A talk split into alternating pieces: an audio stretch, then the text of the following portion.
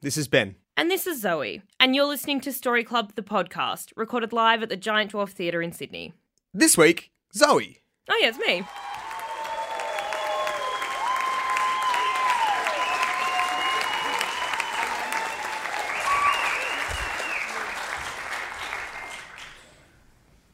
Until I was six years old, I had no siblings and I had no pets. I had a TV in my room and I was allowed to eat as much cake as I wanted for afternoon tea. But neither the casually racist and pleasingly M15 plus fast forward that I watched unchecked, nor the oversized helpings of tea cake drowning in clotted cream adorned with a vanity strawberry, could clog the hole in my heart that ached for something smaller than me to take care of. I did have a life size doll called Molly. Uh, I used to take Molly to the park and tell everyone that she was my sister.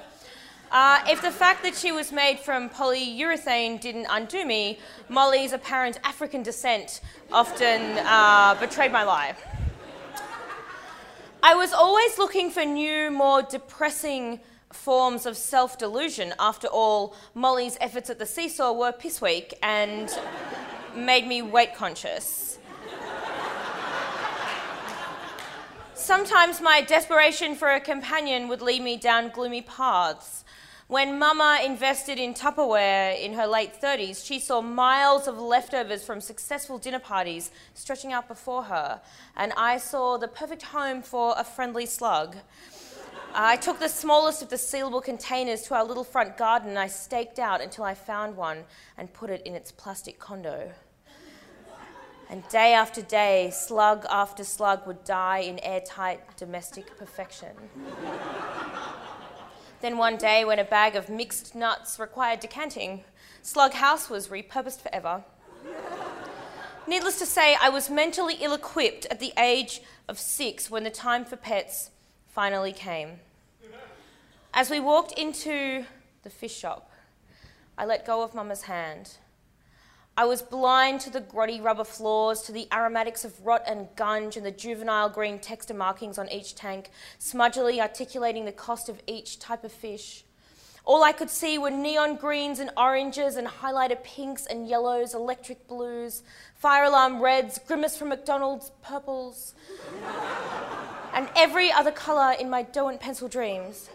All rushing through the tanks that lined the walls, stacked one atop the other, a metropolis of fishes. They had places to be, those fishes. Overtaking the street sweeper snails who slowly made their way across the glass, purportedly cleaning it with their rejuvenating slime. what kind of tank you got? said the 15 year old fish fuckwit.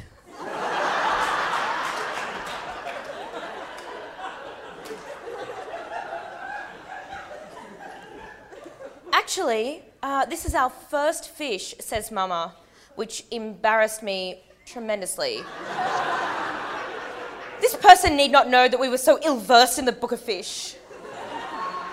Okay, so do you want like a tropical tank or a freshwater tank? Freshwater is good for first timers and kids, he said, looking at me. I knew what it was like to be patronised. It felt like a stream of hot, fresh wee trickling down my face.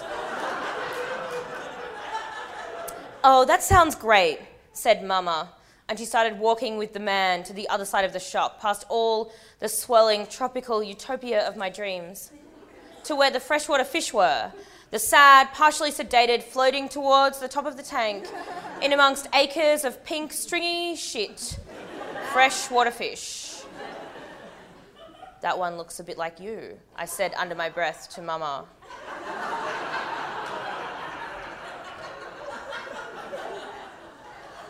Pointing to one of the googly eyed fish because Mama had a thyroid problem. And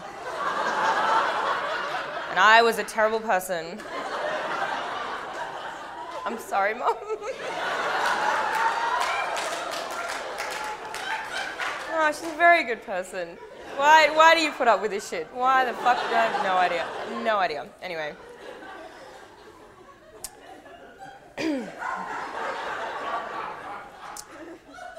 Let's take that one, I said, pointing at Mama in fish form.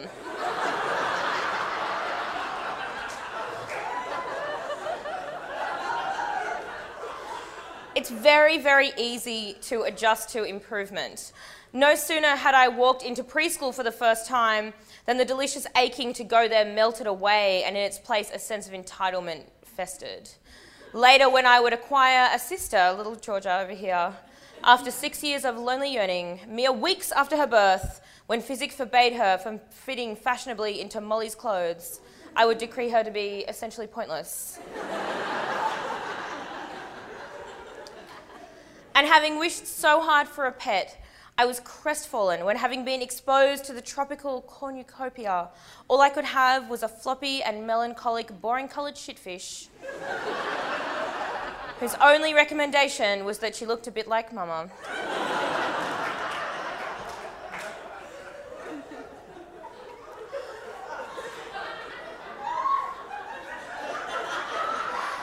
The fish fuckwit put Mama 2.0 in a plastic bag and fastened it with sticky tape. I picked out a pile of rainbow stones and a little plastic tank and we took her home. I kept the fish on my desk next to my homework. I named it Googly, but its secret name was Mama. Almost immediately, its tank took on a greying, mouldy quality, and a light stench began to fill my room. I sort of liked feeding it the little orange flakes, which tasted, I learned privately, like salty leaves.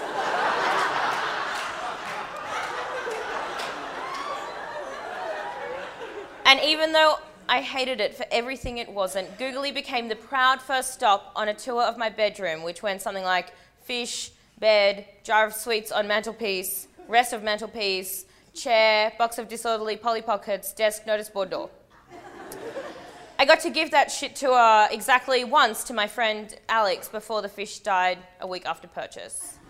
I woke up in the morning and there was Mama floating upside down at the top of the little tank her giant brassy eyes staring forever at nothing in particular. the next evening, we went back to the fish shop, this time as a trio Mama, Dad, and I, arm in arm, credit card in pocket. Now we weren't first timers, we were guilt riddled second timers, ready to upscale. My parents had learned some valuable lessons from round one uh, fish die unexpectedly and often, therefore, a populate or perish approach is best practice. To that end, always have at least seven fish so that their attrition can go largely unnoticed. Uh, the best home for the fish is in the palliative care of the dining room, where any morning carcasses can be swiftly removed without a trace. that afternoon, we came home with a big fish tank made of glass, loads of garish stones, various ornaments, several uncategorized sea plants, and two bags of fish ranging from beige to bland in colour. We also got some of those cleaning snails and an electric filter for breathing and such. At home, I arranged the neon stones in the tank and placed all little toys therein purposefully. A mini statue of a ghost, a never spinning red windmill, and a little sparkly blue robot were all embedded in the stony turf amongst the slimy waving plants. We filled her up and let the little fish float in their bags at the top of the tank. When we felt as though they had become well adjusted, we released them into the tasteless, glittering captivity of the rest of their lives. the, next de- the next death happened the morning after. A fat, pinkish fish had gotten stuck behind the electric filter, and all of its bits had mushed together, fatally so. Uh, and despite the significant effort that had gone into preventing this set of circumstances, I was the first to chance upon its perverse, misshapen corpse. I showed Dad, who gently prized it out from the filter with his bare hands, put it in a teacup, and then commenced digging with one finger what would become a tiny mass grave in our garden.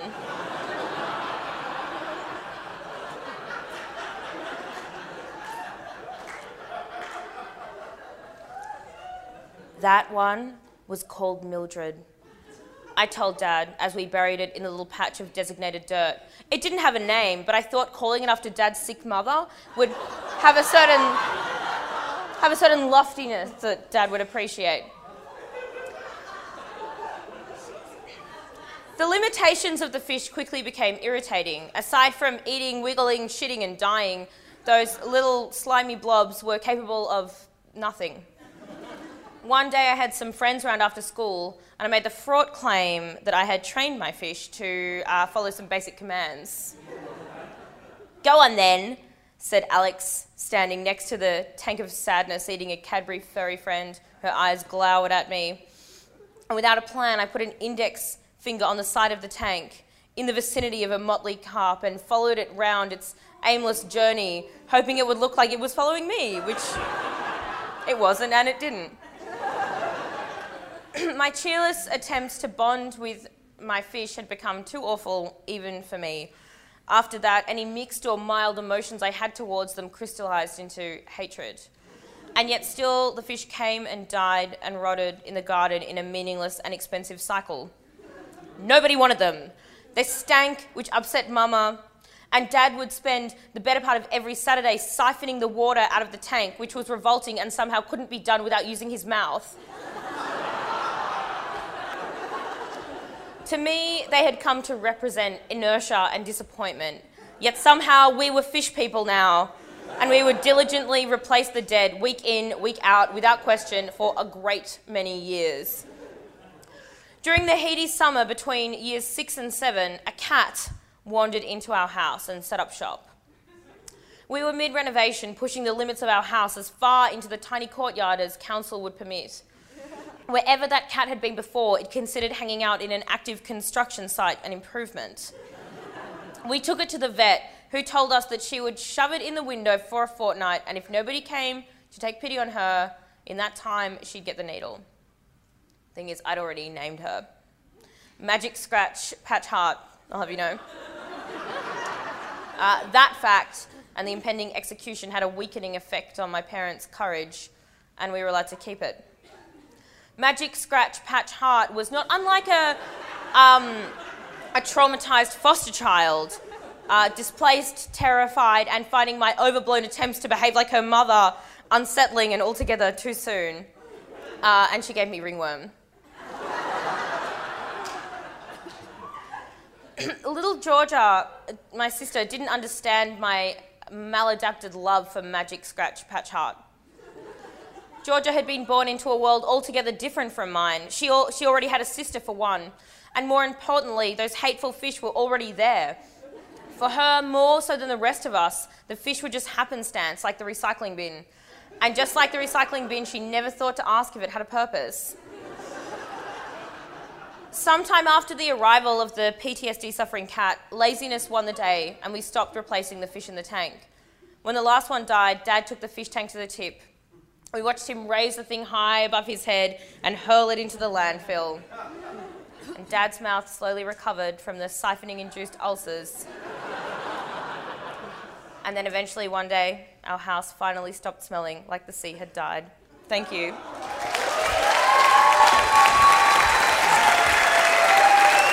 For more information about the podcast or the Story Club live shows, head to giantdwarf.com.au. Thanks for listening.